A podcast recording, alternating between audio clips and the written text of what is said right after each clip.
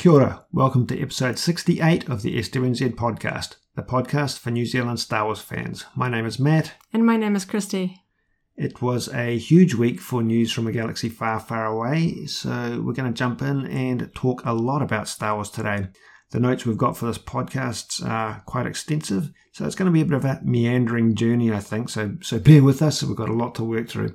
In fact, because it's May the 4th, Star Wars Day in New Zealand today, and May the 4th in the Northern Hemisphere, in, North America in particular, tomorrow we're going to do a follow-up part two podcast tomorrow that will be that we'll be referring to as part two of Star Wars Day, basically. Because as well as all the things that have been happening in the last week or so and happening locally today, we're expecting quite a bit of interesting news to come out of America and the official sites tomorrow.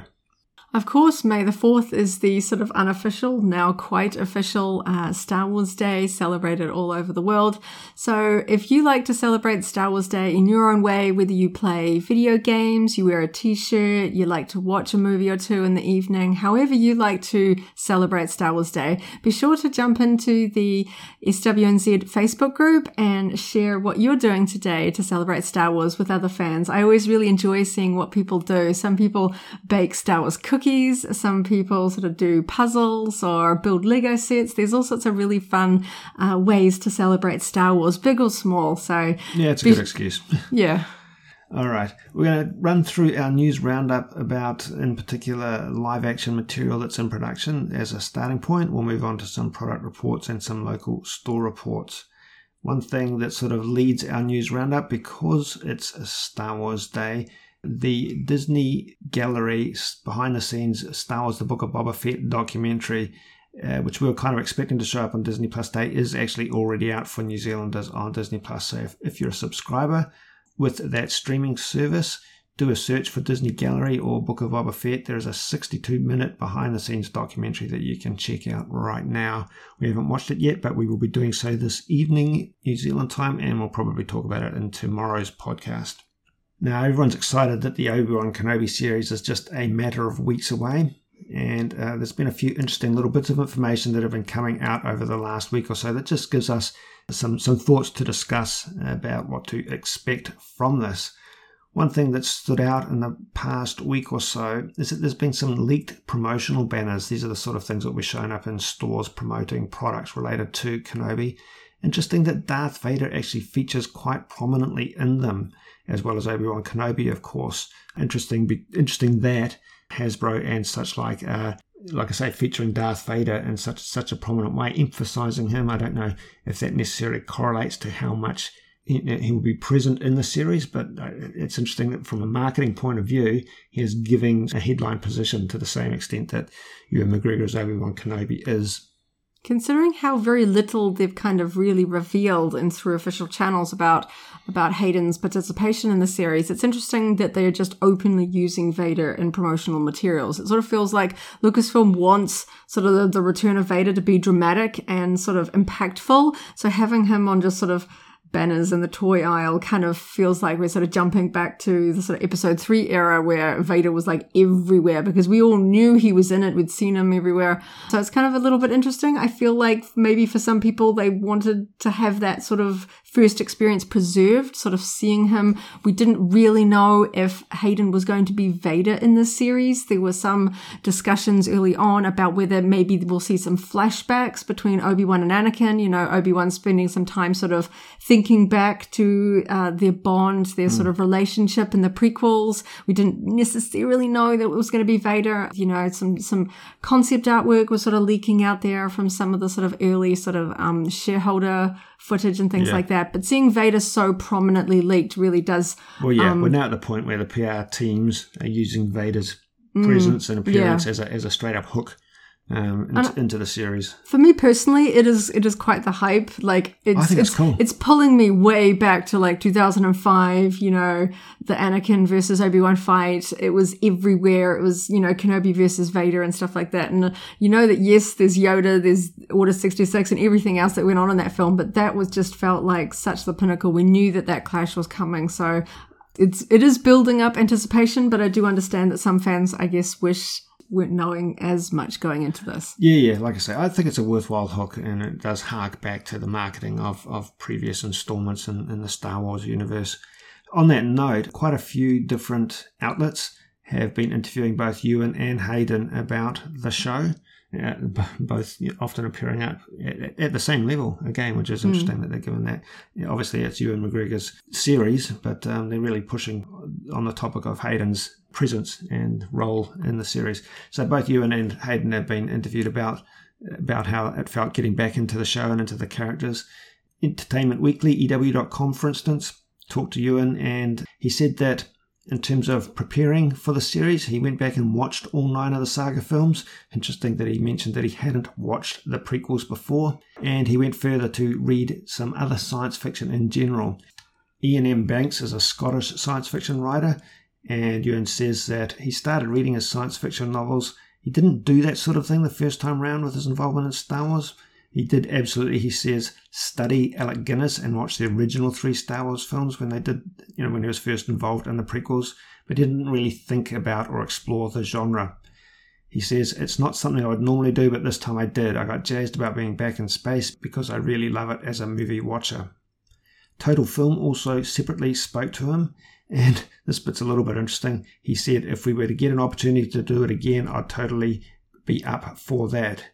It's uh, like I'm trying to be knocking on Disney's door again. We, at this point, the, the official word is that this is a limited series, not season one of an ongoing production. There is hope. There is, you know, potential, theoretical potential for a subsequent season, one way or another, because Obi Wan will have a series of adventures during his time on Tatooine, I imagine. I mean, if you follow the sort of hype for the Kenobi series online, this thing could like outshine The Mandalorian. It could do massive numbers. And if Disney sees like a new Star Wars sort of series doing above and beyond what Baby Yoda did, mm. you know, and The Mandalorian, they could just be like, yes, more of that. Especially with the rivalry between sort of Disney Plus and Netflix, with Netflix having Ooh, sort of some negative press yeah. recently. If Disney could see the opportunity to seize in and really claim the throne of a streaming service by yeah, like some putting some more more stuff out there um, that, that I don't I don't think it would come down to oh should we do it? They'll just be like yep here's here's our checkbook. Let's go. Bring us more subscribers. So it's fun to see that ewan is up for it again. He's had a bit of an ongoing relationship with disney in recent years. He uh, played a character in the live action uh, beauty and the beast. He was in the christopher robin one so it's he's done stuff with Disney, he's friends with them, and it's keen to see that he is really getting into Star Wars and science fiction and doesn't seem to be shy about saying that he wants to do more. So that's very, very exciting. So Hayden's also spoken a couple of times recently about playing Vader again. He mentioned in an interview that he, that he binged the Star Wars animated shows, the Clone Wars and the Rebels, and I find this particularly interesting because he says they did a lot with these characters, a lot with Darth Vader in those shows, and they did further explore the relationship between Obi Wan and Vader. There was interesting stuff there to learn about. It was great fun getting to go back and re immerse yourself in this world that just continues to grow and become more and more vast. I find that personally extremely interesting to know that he went to the lengths to understand all the material about the relationship between Kenobi and Vader that has taken place but since his uh, involvement in the prequel trilogy. Yeah, I mean, they already had a really sort of really interesting relationship in the prequel movies that was explored a little bit in some of the novels that came out around that time. But you can't really do a live action series that dives into the complicated relationship between Anakin slash Vader and Obi-Wan Kenobi without watching or knowing the sort of the dynamic that's really shown there in the Clone Wars. Yeah. And obviously Rebels has a little bit of Vader and, and old Obi-Wan in there as well. So I, I really do appreciate when, when actors coming into Star Wars, not that he's coming in this time, but there's been a lot of content produced since he was there. So he's doing his homework, doing his research, making sure that he's making informed artistic choices with his performance that, because you know that the fans, they read every little subtle thing, the little eyebrow tweaks, the way that, the, the way that characters are sort of re- uh, react, interact, all that sort of stuff. You know, that the fans really hone down on the subtlest of performances. So I, I really appreciate that, that these actors are taking the time to inform themselves so much and so that it aligns a lot closely. So it doesn't feel sort of jarring and we're like, well, yeah, but he went through this and that Clone Wars episode. So I don't think you'd act that way. So it's, it's really good to hear that he's done that. It Oh, makes me so excited Yeah. for his performance. Yeah. Uh, and talking to Total Film magazine, Hayden said the following When George Lucas had brought me onto the prequels, it was to play Anakin. He gets knighted as Darth Vader towards the end, and for a couple of scenes, I got to put on the suit. But my journey with the characters was with Anakin Skywalker. But the character, he's such a complex character, and now getting to explore the mindset and emotional state of Darth Vader has been a lot of fun. That's that's a specifically important statement, I think, that we will see and hear more about Darth Vader and Darth Vader's journey as well as Obi Wan's journey. I think if we get even just a small bit of exploration of that, you know, what's going on in early Darth Vader's mind, uh, then it will really fill some interesting gaps in the lore and, and chronology. On the topic of Darth Vader, and this again, I keep using the word interesting. We uh, we we do in our podcasts. He was asked specifically whether James Earl Jones will voice Darth Vader in the upcoming Disney Plus series. Hayden replied simply no comment. Now, uh, I think that's pretty much giving away that James Earl Jones will be involved. I guess that's no surprise at all, but it is nice to hear.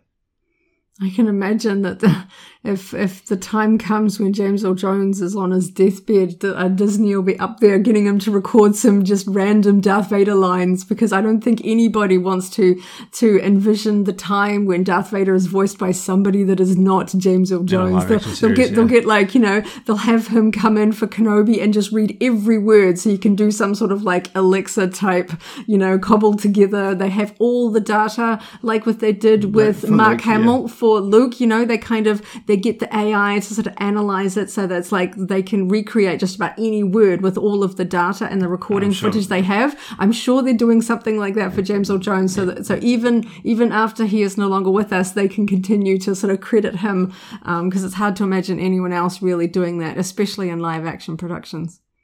One bit of slightly left field trivia that's been floating around over the last 24 hours is that the actor Flea from Red Hot Chili Peppers, actor and musician, will be making a cameo appearance in Obi Wan Kenobi. And this is a little bit fun because he has worked in a George Lucas affiliated production before. He was in the second installment of Back to the Future.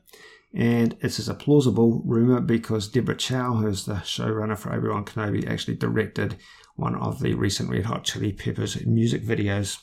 Finally, in Obi Wan Kenobi news, we have learnt, and it's been well uh, published online, that the composer from the Loki series, Natalie Holt, has been confirmed as the composer for Obi Wan Kenobi. This information has come via Vanity Fair.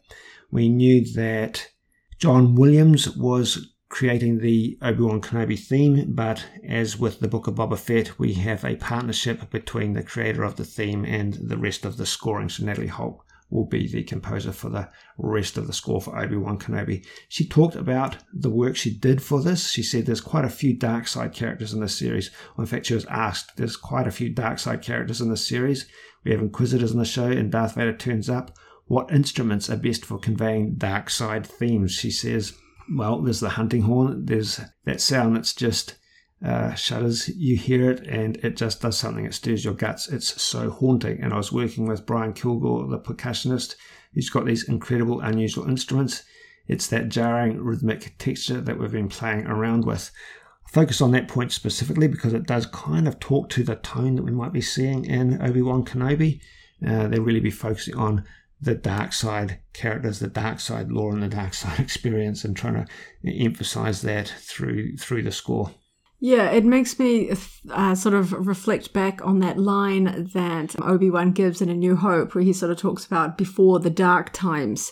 That that is his way of kind of referencing that time after Order sixty six, and and you know before sort of the rebellion started to find its legs and stuff like that. It was the dark time for him, you know. So it's really interesting to hear just how much sort of uh, the dark side and sort of darkness is going to be in this series. I hope it's not going to be like we know it's going to be dark because this Kenobi uh, series, it can't show anything sort of like, it's not going to have a happy ending as such. We know the fate of Vader and Obi-Wan, and that is covered in later films. We're not really going to get them sort of winning or becoming best friends or anything like that in this series. So it's going to be interesting to see how they balance out the likes of, you know, the Jedi hunters, the Inquisitors going out and just murdering people all the time and, and how they're going to sort of just not make it a, just a, you know, a, just hours worth of depressing Jedi killing. um, so yeah, I'm I'm I'm fascinated by the dark side. I think it's really fun. I'm certainly looking forward to like the Acolyte series and stuff like that, and really sort of diving into that because a lot of the movies are from the rebellion, the Jedi's point of view. We don't we see the Sith, we see what they're doing, but it's not from their point of view. So it'll be really interesting when we get to those sort of uh, contents. But it'll be interesting to see from the trailer we get some sort of inquisitor meetings and things like that. Mm. So it'll be interesting to see how much from the dark side perspective will we get, you know, things with Vader and the Inquisitors, and then we switch over here to Kenobi and yeah, kind yeah. of go backwards and forwards. Not everything about the show is going to be from Kenobi's perspective. Yeah. So it's going to be interesting to see how they kind of balance that and work with the dark side versus light side when obviously during the height of the Empire, the dark side is very much in control. So I'm really, really keen to hear this music. It sounds fascinating from her descriptions.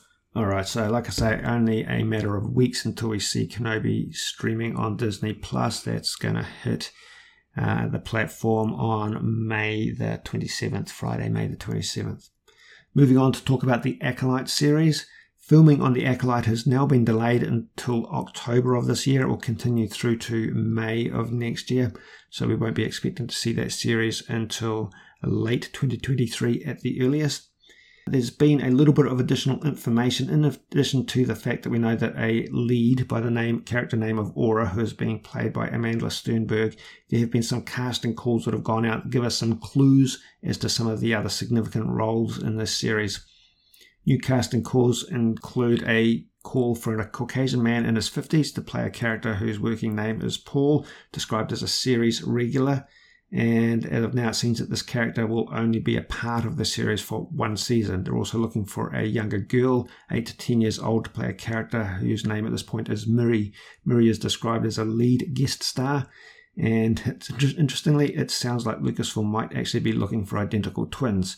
Not a lot of information there, but it just gives us a feel for the breadth of characters that will be involved in this series, which has been described as a bit of a mystery thriller which has a relationship to the High Republic material. And we're looking forward to that. Uh, that variety, that distinction from the other sort of productions that we're seeing these days. If anything, as I've said before in previous podcasts, I'm always just excited to know that things are progressing mm. on some of these series. We got that barrage of new titles sort of announced what feels like years ago now, and we're sort of finally getting some traction, getting some sort of progress. So it's a little slow. It, these are obviously really early sort of cryptic descriptions. It's not going to, you know, give away any spoilers or even character names. We know these are just sort of placeholder yeah, titles. I, I guess that's why I would bring them up, even though they're just sound bites of information. It is conveying that, that things are ticking along in the background in this way. Yeah, I know that generally, if things are going to get cancelled, it's done before you get to the casting stage. Um, you know, things kind of stall in that pre-production when they're trying to, you know, really fine tune scripts and stuff like that. I know things like with the Indiana Jones franchise, it always seems to stall at the script stage. You know, they're not going to move forward unless they've got a script that they really work with. So once you get to the casting stage, and you know, yes, filming has been delayed, but that's still on schedule. Like they've still in got it of, on the book. the rest yeah. of the production schedule. Yeah, yeah, that'll fit in. Now the Ahsoka series, on the other hand, has just started production.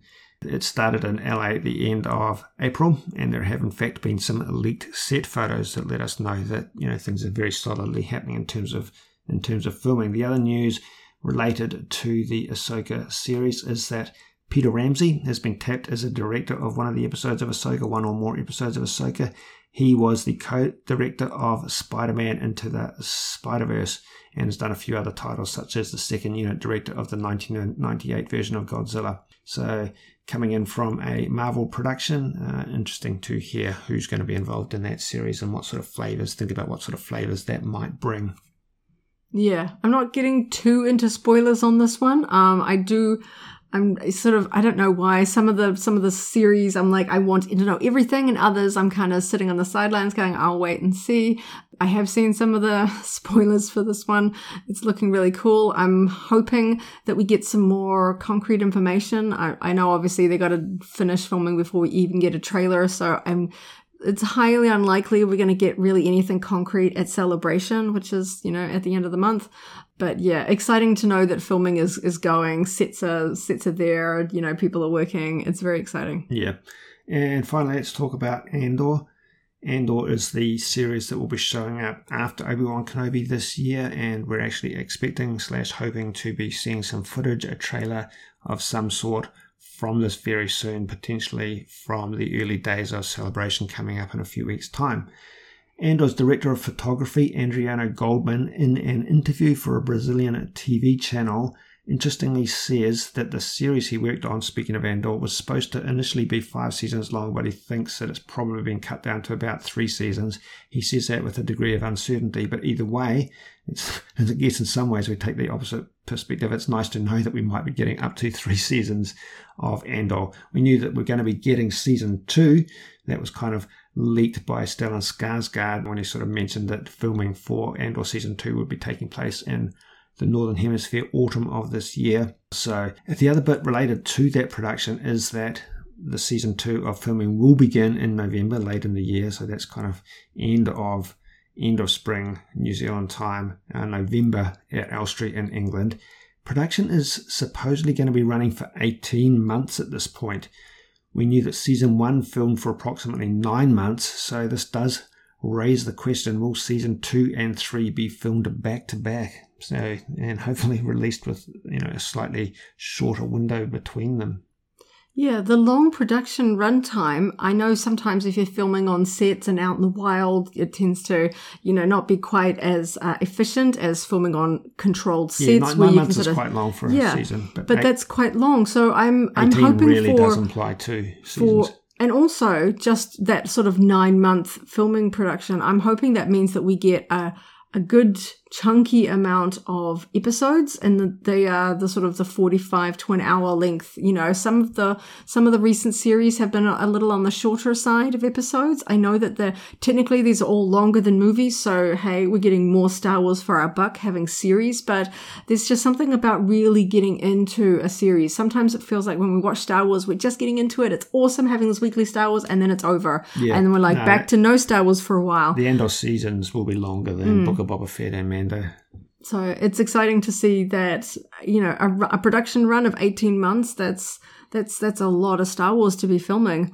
That's really exciting, and yeah, yeah I, it would be sad if they've decided to cut it down from five to three. But we, but never, sometimes, we didn't know. Actually, no. we didn't know. We knew that season two was coming. We didn't even know with certainty that season three was coming. So it's not like it feels like something's been taken away from us. It feels like it feels, something's been given to us at season three, effectively. I don't mind if season if series are short because they are constructed to be that way. Yeah. sometimes you feel like like uh, with television series they're just getting into their stride and then they get cancelled. And then the kind of the flow of the story never gets to successfully complete. If they know they have a story end to end that they want to tell and they plot it out in three seasons it will have a it will have a satisfying conclusion. Well, we won't be feel like we're missing anything one, then they have to yes. wrap it up. Yes exactly. You know you don't want to stretch it out needlessly and just kind of make Star Wars episodes for the sake of it. But you also want it to sort of feel like it came to a conclusion. You know, like the Clone Wars, the animated series, was kind of cancelled before we really got to see everything that Dave Filoni and his team really had in their mind. But we finally got the the Clone Wars season seven, we finally kind of got that closure. We got the sort of the ending that that that they originally sort of wanted to portray and it was worth the wait. So I'm hoping that they have a really nicely written three season arc story to tell us. And yeah, I'm, I'm sure they've got just oodles of other Star Wars stories to tell. So we might not get five seasons of Andor, but we'll get seasons of other things. At this point, we don't really know how much Ahsoka we might get, you know, if that's a limited series or, or I mean, the High Republic series will end up yeah. Anything could be i mean technically anything could be greenlit for a second season if it does well enough on disney plus.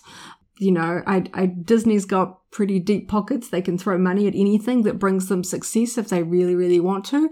People used to make all sorts of rumors about how much they paid some of the Avengers actors to get them to keep coming back, you know, because the Avengers made so much money. They didn't, Disney didn't care about paying these actors obscene paychecks to get them to come back because they know it will just keep making the money. And, and the streaming I don't- I don't- battles are certainly firing that up a bit. Just to emphasize what you're saying, yeah, I'm not too stressed about the fact that this might only be three seasons, and because there's so much production in the work, and I'm just enjoying that the different stories for different characters are being being told.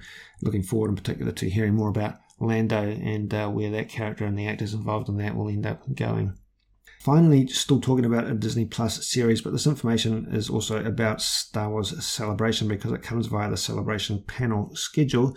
But a little bit of information has been revealed about the recently leaked Tales of the Jedi series. On Saturday, May the 28th, America time, so Sunday, New Zealand time, there is a panel about the Tales of the Jedi series, and this lets us know that what we're going to be looking about is actually an animated anthology shorts, a series of animated anthology shorts. So, Tales of the Jedi will be a series, will be animated, and the panel does involve Dave Filoni. So, Dave Filoni has an involvement in this series. That's about all we know of Tales of the Jedi at this point, apart from the, the leaked logo. But uh, that, that, that gives us quite a bit of information about what to expect, not live action and not a one off. Generally, if you're going to do a main stage celebration panel, they have to bring pictures. There has to be something to put up on that big screen to show all of the people that queued a long time to get into that room. They don't just want to be told about it. I mean, just about all of the main stage panels, you go, you queue up for hours. they- they always have you camp out because you know you're going to be rewarded by seeing something cool. Yeah. They're going to show you a trailer, some concept footage, you know, um, you know, concept art. Dave Filoni draws a lot. I'm sure he's going to have all sorts Yeah, of concept really art that they can put him up. So we're going to get a much better feel for what this is going to take in terms of the storytelling and, and the style. And it's going to, I'm looking forward to it. Yeah, no, that, that is a really good point. Uh, this is appearing on the the celebration stage, the main stage of the celebration event. It will be streamed to other stages because they're expecting overflow. But like you say, typically they have a, a an interviewer and a guest sitting in front of large screen panels that inevitably they always you know show some relevant information on. And given that Tales of the Jedi doesn't necessarily tie into other specific existing characters or productions, you're going to have to reveal reveal some of the, the new new material that we can expect to see in this. Especially since this will be streamed to two other stages. So they are anticipating three whole sort of Rooms full, rooms full rooms, of people rooms, that yeah. want to get in on this. So it's gonna be they're gonna have something really cool because they're hyping it up. They don't they generally don't stream the the sort of standard panels to other rooms. They're just just for the people in that room. So this has got to be something hot Yep. to make you want to go to it. Okay, let's move on to talk about Star Wars gaming news. Lego the Lego Star Wars The Skywalker Saga continues to do well. It reportedly topped 3.2 million copies sold in its initial two weeks, which is just you know good news for the most recent and most visible Star Wars uh, game that we've sort of seen in recent times. Via StarWars.com, we have had some information, well, scant information, but for a new game that will be coming via Skydance New Media, uh, helmed by Amy Hennig. It's described as a narrative driven action adventure game featuring original story in the Star Wars galaxy. Now, Skydance previously were purportedly being working on some sort of game that was cancelled, so there's a presumption that this newly announced video game is in fact a revival of Hennig's cancelled Star Wars game, which was codenamed Project Ragtag. If that is true, then we'll be looking at something that is based in the post A New Hope era and the original trilogy era, and it's going to involve a male mercenary lead and an ensemble cast, multiple planets, including Tatooine, Jabba the Hutt, mining operations in the Alderaan graveyard field. Quite an interesting sort of point in time, and nice that it's tying into those original trilogy locations if that in fact pans out. So that didn't come from the official announcement, that came from a bit of digging f- uh, done by others on the internet. But yeah, a story driven game is, is very welcome from my point of view. Star Wars Galaxy of Heroes, tell us the latest on that one. Yep, well, just like most app games that have some sort of in game event and stuff like that, to celebrate May 4th, Star Wars Galaxy of Heroes is introducing a new character as a reward to the Conquest game mode. This is where you play against sort of the AI, not other players, and as you progress, you can unlock chests that contain shards for a particularly powerful character, something that's sort of ranking over a marquee character. Not quite Galactic Legend, though they do take a very, very very long time to earn, so they are well worth it. The character that is going to be unlocking for May the 4th is Darth Malgus. He is the sort of the big bad main Sith character in Star Wars The Old Republic. Galaxy of Heroes developer has said that they are doing this in conjunction with BioWare. They kind of did mm. it as a collab to celebrate Star Wars The Old Republic's 10th anniversary, which of course technically was in December, but uh, sort of t- all along that the 10th anniversary will be celebrated all year, year, long. long yeah. So this is tying into that, and that's really fun. There are other characters from Star Wars: The Old Republic already in this game, notably the Sith Trooper, Sith uh, Acolyte, and the Assassin. Now those are sort of not really sort of named characters, but they will be part of the sort of Sith Empire squad that will work alongside Malgus, alongside, of course, the very powerful Darth Malak and Darth Revan and the Dark Side Bastila characters. They will all cohes- cohesively work together. Of course, those characters are from Knights of the Old Republic, which is in the same era as, as SWTOR. So this is very, very exciting. Uh, the word on the street is, is that he's looking like he is going to be an absolute beast in the game. Um, it's going to take me a long time to play. I am not that sort of real top tier Kraken player that is spending a lot of money on this game to unlock everything first try, but I am definitely going to be upping my sort of input here to try and unlock Malgus as soon as I can because he looks amazing and he is one of my favorite characters from Star Wars The Old Republic. He's one of those characters that has kind of transcended their original form from the video game. He is popular beyond it. You don't need to play Star Wars The Old Republic to be aware of Malgus. He is very prominent in the incredible cinematic trailers for that game, and he has expanded into the merchandise line. There is a 12 inch figure, there is a premium format. Uh, Sideshow even did a life size statue of him that yeah. you could technically buy. Action figures, t shirts, there's all sorts of merchandise for him because he is a very, very cool character. He's like Darth Revan. He's kind of a central character in the original video game where they were sort of invented, but they are so, ca- so popular with fans, they kind of go beyond that and get drawn into other sort of media. So I'm very, very excited to see him brought into Galaxy of Heroes, one of my favorite app games that I play regularly. So, very exciting news there. And just rounding out Star Wars gaming news, not a topic we specifically have a lot of experience with, but for the sake of completeness, I'll mention that Star Wars Day is going on right now in the multi platform game Fortnite between May the 3rd, i.e., now, until May the 17th. All Star Wars items from years past are currently unvaulted, so you will have access to lightsabers, E11 weapons, Stormtrooper training in the quest options, a new Empire banner, and every non battle pass Star Wars outfit that's been in the item shop will make an intergalactic comeback, they tell us via the Epic Games website press release. Just bringing things back to a little bit more of a local flavour, the Armageddon Expo Auckland, which will be taking place June the 10th to the 12th. Organisers have put out a recent press release just reminding us, of course, that this is our the 100th Armageddon event in New Zealand. They're describing it as being unlike anything New Zealand has ever seen, taking place at the Auckland Showgrounds. And a little bit of Star Wars relevance here. Attendees will be able to enjoy a huge range of in show attractions, including the cosplay parade, chili eating challenge, Squid Game inspired competitions, and in particular, a life size Star Wars like racing pod, and more. We don't have a lot of information beyond that, but I'm kind of intrigued by that marketing hook and uh, to see what they're actually referring to in terms of this this pod racer. Even if there aren't Star Wars guests like this event, there's always a good Star Wars flavor to Armageddon's. It's been a sort of a a constant uh, sort of fixture on the calendar for Auckland and other centres for going and enjoying the Wars shopping. Not not dominating the shopping. There's but there's always a good sort of uh, representation there from different from different vendors. And of course, the costuming clubs, the 501st and the Rebel Legion, always have some presence there. Most of the time, there's a stand so you can go and meet characters and get your photos taken. So I'm really looking forward to getting out there and sort of connecting with fans again. And that pod racing life size item sounds Whatever, really yeah. interesting. I'm very keen to see what this is going to be like. Yeah, I Um, don't actually know how it's come from. hmm, yeah. All right, one last little bit of news that we're just going to tack on in here, and it's kind of ties into the convention theme, but it also ties into all that sort of live action material we were talking about earlier on. Is that recently in America, a convention, the ICCC, the Imperial Commissary Collectors Con, Ian McDiarmid made a, an appearance.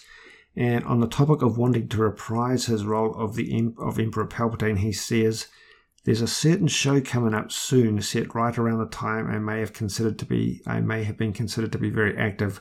Whether or not you will see my physical body, I cannot comment, but you will certainly feel my presence." He could, in fact, be referring to any of Kenobi, Bad Batch, or or Andor in terms of having some sort of role. I'll just leave that there, and we'll see how that pans out in the future.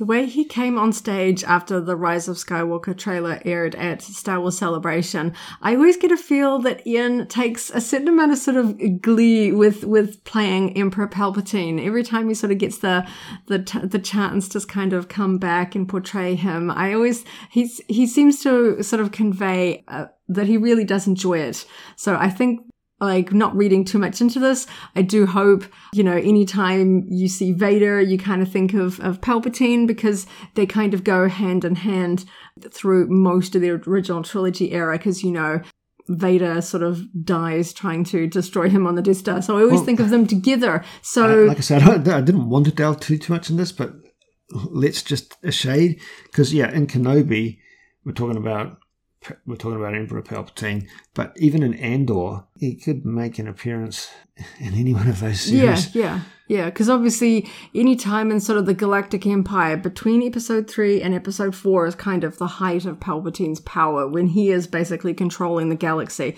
So when he says, uh, "Around the time I was considered to be very active," so.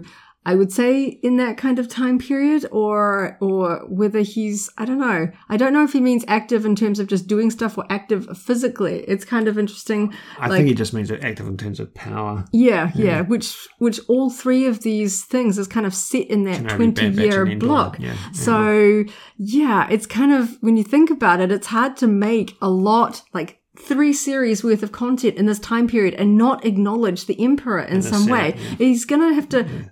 Show up in conversation. Some character is going to mention the emperor because he is the big bad at the top of the pyramid. So yeah, I didn't even really because I mean maybe maybe they have been trying to distract us with Vader for Kenobi to kind of hide the fact that, oh yeah, we've actually got a secret other returning character that's going to blow your mind as well. Well, I because don't, I don't who- think he'll have a big role.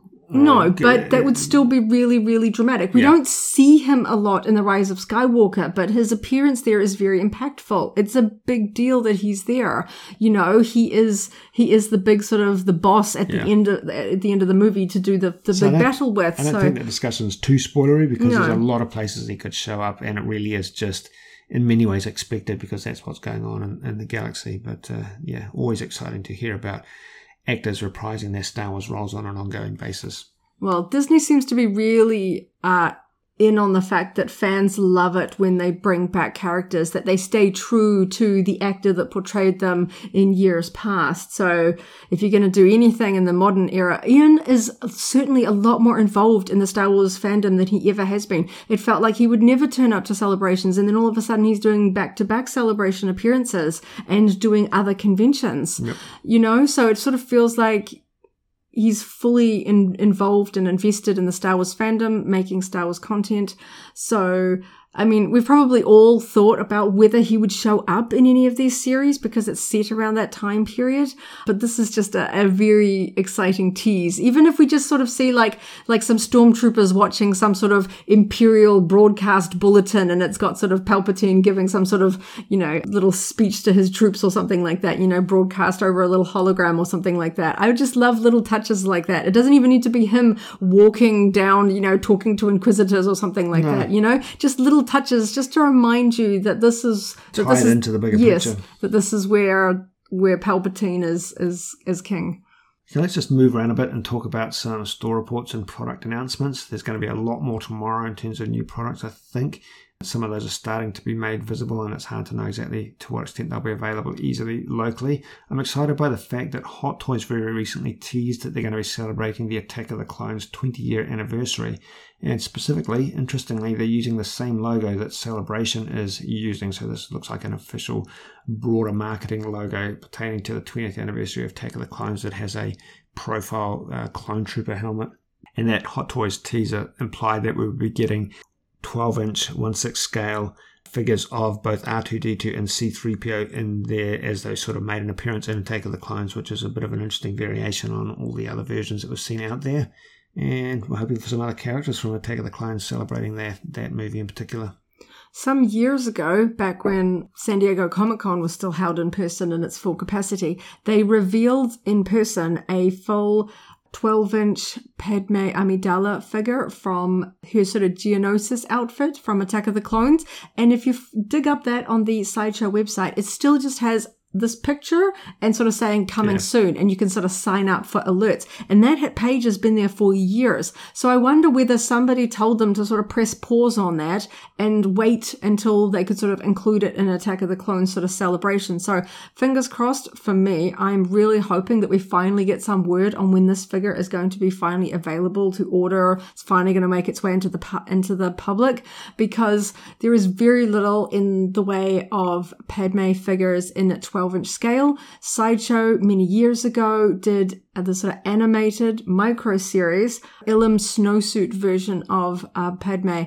And that's the only 12 inch Padme figure out there. Of course, there are other versions. Hasbro did the sort of dolls from Phantom Menace, but there isn't really in the modern era, especially from the likes of Hot Toys with their beautiful face sculpts and attention to detail. So I'm really hoping we get some characters that haven't really been celebrated much. There are lots of Jedi characters, all sorts of variations of Kenobi and Anakin and, and other sort of characters around there. We could get a really cool sort of episode two Palpatine and things like that. There could be some really fun characters in here that haven't really been given a lot in the way of merchandise in recent years. Yeah. Okay, talking about Star Wars Lego, there's a few points to hit on just here. If you look around at the moment in celebration of Star Wars Day, many, many retailers of Star Wars Lego have discounts on Star Wars Lego sets at this point 10% via the market, a number of retailers there. Uh, Mighty Ape, I believe, has some discounts on Star Wars Lego sets up to about 15% on some of those. Now, no, those aren't big, big reductions, but Lego sets, any reduction on Lego is a little bit, a little bit rare, and it's never quite at the really high level um, because of the way Lego operates. So those 10 to 15% can make a difference on any set that's over over $100. Check those out by looking at the places you usually source Lego, and we'll be putting a few links down below. The official Lego site, lego.com, the New Zealand uh, version of it, recently had a little bit of an interesting situation. The UCS Landspeeder finally came out. That the VIP members had early access to that on the 1st of May in celebration of May the 4th, they are giving away gifts with purchases. We have the Lars Homestead with a Beru Lars minifig. Um, and also a Beskar block keyring that were available through when you, if you made purchases that hit specific thresholds via Lego.com. Um, that's a really good deal, and those are still available slight hiccups when they launched that on May the 1st that we were there to see because the newest products, the sort of uh, dioramas, the trench run diorama, the Dagobah Yoda's Hut diorama, and the trash compactor diorama, they were not qualifying for these uh, free gifts with purchases. And and so obviously a lot of Lego Star Wars fans that have a lot of the older sets were hoping to grab the new sets, including the Landspeeder, in order to qualify for these gifts with purchases but weren't able to do so until later that the, uh, the back end database was actually fixed that those products would qualify for it. Yeah, it was one of those frustrating situations where you don't know that the fine print just forgot to specify that the brand new sets didn't qualify towards the free gift, or that somebody hadn't sort of coded the website right, and so that only current available sets qualified, and the new ones suddenly, suddenly hadn't been added to the list. So it was one of those things. Do you order some old Lego to lock in the free gifts to make sure that you get them and then go back and buy the new Lego later or go and buy the new Lego in the hopes that they would retroactively fix it um, before they ship your order and yeah. hope that they don't just sort of sell out of the free gifts before they go back and fix those ones. So there was a lot of scrambling in the local Facebook groups trying to figure out what was the best strategy, people putting different things into their carts, trying to figure out what the problem was, you know, finding which ones qualified, which ones didn't, and things like that. So it was a fairly stressful thing. I hope that Lego fans out there in New Zealand managed to not overspend or buy sets that you didn't particularly need or want to get those things. I mean, Lego's Lego. You can generally resell it to get back a bit of your money, but you don't want to be, you know, trying to offload some old set that you bought to get the freebies and then find that there's 20 other people on TradeMe trying to do the same So I hope that you all got the sets that you want. The, the, the homestead kitchen is a really cute set. The sort of thing that, yeah, probably wouldn't appeal to a mass market if they put it on a store shelf, but I think it's a fabulous addition to a Star Wars collection very, very keen to get my hands on those new dioramas. I think they look amazing. And I think it was terribly frustrating for any Lego Star Wars fan that was desperately wanting to order those, but also wanted to make sure that they secured those free gifts because any of the free gifts that are technically not buyable do certainly gain in value later on. They do become quite collectible and sought after because they're generally not made in the same high quantities as the standard Lego range. So it was probably worth it to go and buy one of the standard sets to make sure you got those gifts because it seems like the diorama sets are available from a range of retailers. Are, yeah. All of the Star Wars Day emails some that are coming are through. reduced right now. Today. Yes, yeah. I'm seeing some of those, are particularly uh, just off the top of my head, the the Trench Run and the Dagobah dioramas are currently on sale at Mighty Ape um, with some pretty good reductions, about 20, 15 to 20 $20 off.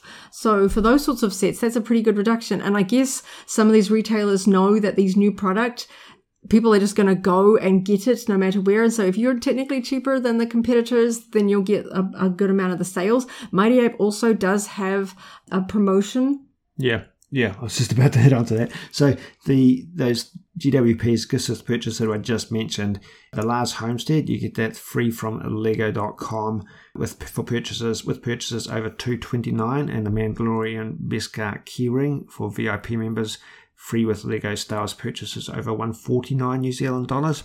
Overseas, there was a third gift with purchase, a small scale ATST didn't look like the local Lego store was going to cover that, but then surprisingly and interesting, it showed up at, at Mighty Ape, and I believe their threshold for giving that away free, you can choose it from quite a wide range of, of um, other Lego Star Wars polybag sets, is only a $50 purchase.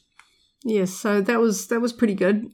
Unfortunately, Mighty Ape doesn't have the hugest range of Lego. Possibly they sell out well. They don't have quite a back. There's a lot. There's yes. a back catalogue. Yeah. Yeah. So there's there's a, less to choose from there, but, but thankfully the they have the new sets. So if you ordered old sets to get the freebies from lego.com, you can go and grab the dioramas from Mighty Ape on sale and qualify to get the, the free gift, the, the cute little bagged ATST figure. So hopefully between all the different sort of vendors, you can all grab the Lego.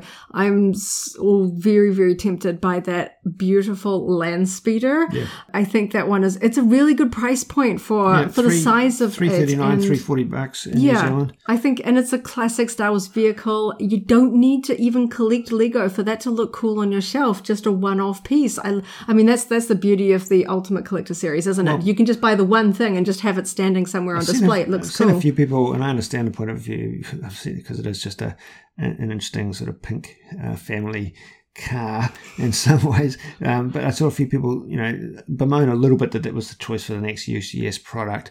I personally love the original trilogy land speeders because the vintage Kenner Toltoys land speeder was the first Star Wars vehicle product I I ever owned, so it has really, really strong ties to the original trilogy and, and my childhood for me. So yeah, I quite like this this UCS land speeder. It's a really nice proportions. It's a good looking product. I think it's a good sort of uh, balance to the AT-AT that that's at such a high price yeah. point. A lot of people that's going to take a bit of saving for the average collector, and I think you can't come back in with something that's big and amazing straight after that. So I think they're like, okay, if you couldn't get a hold of this or you're saving up for it, here's the next one in the series. It's a much more affordable piece. Even that people aren't hardcore Lego collectors can afford to grab this piece. You know, it's it's a it's more than a handful of pops, yes, but it's it's at a, a much more attainable price than the than the AT-AT, which is up there. You know, it's beautiful, it's amazing, but it is very expensive for the average collector. So I do get you can't just keep doing the most popular ones all the time. You got to sort of balance it out. Um, you know, put some ones in there that that that that, that maybe not ninety nine percent of the fans will get, but there's still a reasonable amount of people that love. It's original trilogy. It's from A New Hope. It's from the first film. It's iconic. It's you know one of the first vehicles we see in Star Wars. So how can they not add it to the series? And just one more thing on the topic of Lego that I want to throw into the mix. This hasn't actually shown up a lot online, so I'm not quite sure where it's going to go. But in the press release that we received regarding upcoming Lego products and Star Wars Day, they mentioned that they are soon to launch a few new SKUs to the Lego Star Wars range, including, they tell us, a couple of brand new helmets. So stay tuned to your ch- local channels and to SWNZ to see if they're what those new helmets are going to be if you're um, into that that sub collection of Lego Star Wars items. I'm a fan of the Lego Star Wars helmets. I think they look really cool. I'm really excited to see where they go. There's a couple of original trilogy designs that they could add to the range. We've seen them branch into the Mandalorian, so it'll be interesting to see uh, whether we might see something like the Armorer's iconic helmet. We could see something like an like an AT-AT pilot helmet. Uh, it, it'll be really interesting to see what they reveal. Okay, moving on to talk about Star Wars books for the keen readers out there. The Essential Legends collection continues to grow. These are, of course, as we've mentioned many times before, reissues, republications of older expanded universe novels with new cover art and a nice way to sort of recollect those older older books. X-Wing series continues with the Krytos Trap written by Michael Stackpole. Darth Maul Shadow Hunter by Michael Reeves will be coming out in the next wave, and also Death Troopers by Joe Schreiber, the only sort of Star Wars horror, it's, as it's sort of been described. It was followed up by Red Harvest in the sort of previous old Star Wars expanded universe. Death Troopers is kind of fun because for a brief moment there, that sort of uh, Stormtrooper zombie, there was even some products associated with that, and a lot of costumes kind of got into that groove. I think it was a fun concept that people really liked the idea of. Yeah, it was fun, and I think there's some people that kind of wish that that concept had been continued or brought into the sort of the new era. Obviously, Death Trooper, the term now stands for else, yeah. for the Black uh, Troopers, the sort of the elite squad that we see in Rogue One. Of course, if they were zombie troopers, they they wouldn't have their own Imperial designation. But yeah, I I still I love that book. I think it was sort of like a real fun era where that came out, you know, it was fun seeing the costumers do their sort of zombie. If you bunged up your stormtrooper armor, you could just sort of like, you know, turn it into a zombie one and it looked, it, you sort of resurrected your old broken armor and made it look awesome. So it's definitely worth picking up and reading if you haven't had the opportunity to. Okay, Pandora Jewelry has a new wave of Star Wars products, doesn't it? Yeah, Pandora have been doing Star Wars beads for a little while now. They had this the Disney license for some years before they finally branched into Star Wars. They've done a fantastic range in a couple of different releases, and just before May 4th, they released four new items. Now, these are some really neat designs. Honestly, I think every one of these pieces is is a is a hit. Um, so we have three charms. The first is a classic sterling silver Ewok we have a white enamel Stormtrooper helmet. It looks really neat next to the previously released black enamel Darth Vader. Those two look really neat. And third in the charms, we have a beautiful sort of rose gold rebel bird symbol, sort of spinner that's inside a sterling silver sort of holder. It has the word rebel written on one side and has beautiful blue stone accents on the back that look like stars. This one has a skinny sort of hanger ring. So it is designed to look nice on your bracelet, but it also looks beautiful when worn as a necklace pendant on a chain. In fact, on the Pandora website, you can even buy it as a bundle with just this charm on a matching sort of coordinated standard line necklace. The necklace isn't Star Wars, but they have paired the two together so that you can buy them so you can just wear it. I think that's a fabulous option. So if you want to get a really good bang for your buck, this charm can be worn as a necklace or added onto a bracelet. And of course, last but not least, we have a full Star Wars sterling silver bangle. This is an open bangle, comes in three or four sizes. So there's something for everyone there. And it has two sort of rounded ball ends. One of the one of the ends has the rebel bird symbol in blue stones, and the other end has the imperial cog symbol in red stones.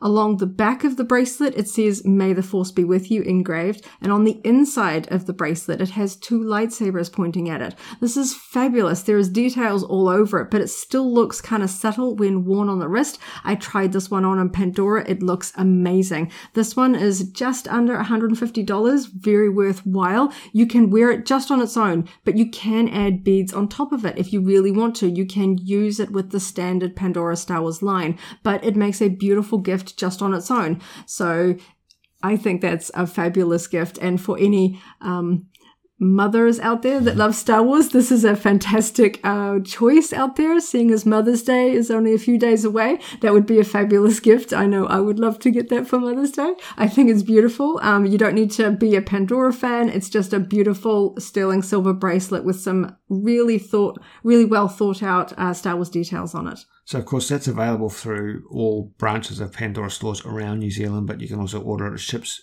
from within New Zealand from the New Zealand uh, site. Yes. Pandora website. They do offer free shipping within New Zealand if you spend over a certain amount. Most of the beads by themselves do not qualify for free shipping, but the bracelet does. So you can order that online and just get free shipping because it's over the uh, free shipping amount. So that's a, a great last minute gift if you want to run into a store or buying it for yourself. You can buy it online. I know they ha- we have passed the cutoff for delivery for Mother's Day for the online Pandora store, but it's definitely worth checking out. I know for some of the previous releases they put big banners in the window so you knew that they had new stock. This one was a bit more subtle. They just put out emails and you could sort of go into the store and you can see them there alongside the other Star Wars beads.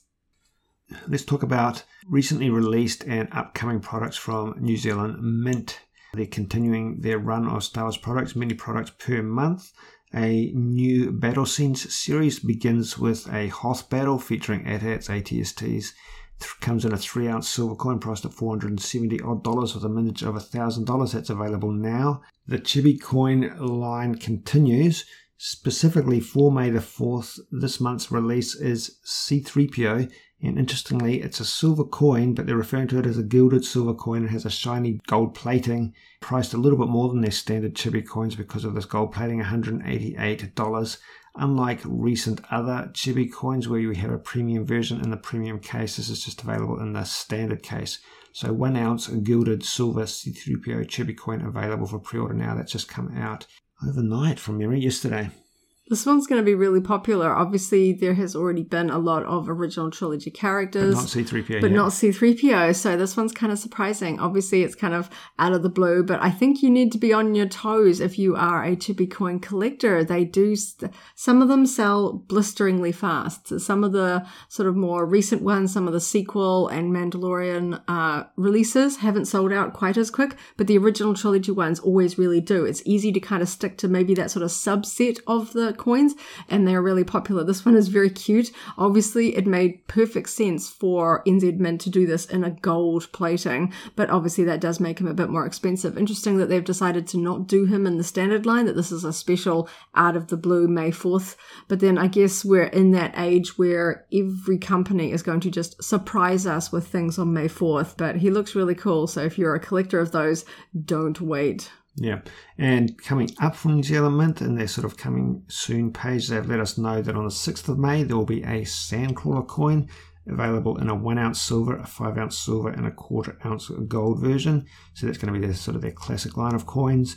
20th of May we will see a new Darth Vader three ounce silver coin, and later 27th of May this is interesting. A Bad Batch Hunter coin, one ounce silver. That implies that we'll probably see a new Bad Batch collection with other members of Bad Batch following along in subsequent months.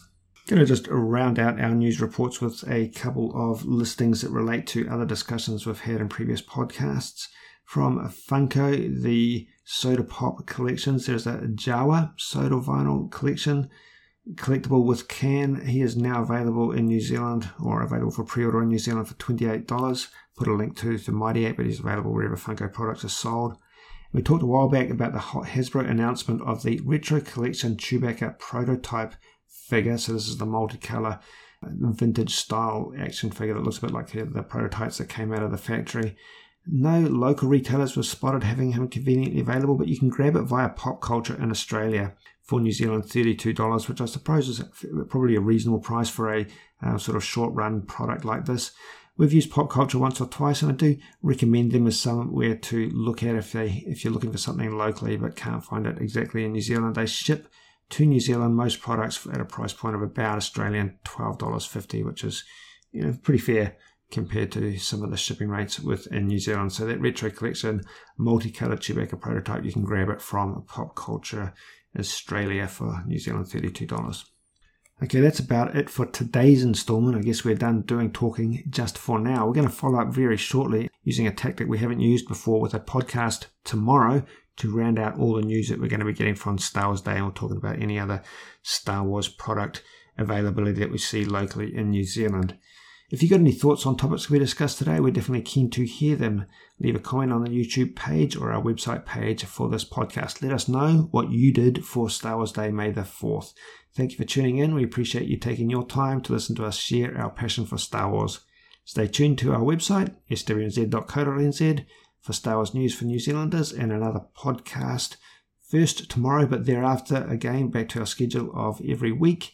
Don't forget you can jump on over to either our Facebook group or the SWNZ message boards to discuss all the latest Star Wars news with other Kiwi fans. Kia ora, kia noho, haumaru, thank you for listening and stay safe. Turo Hawaii, may the force be with you.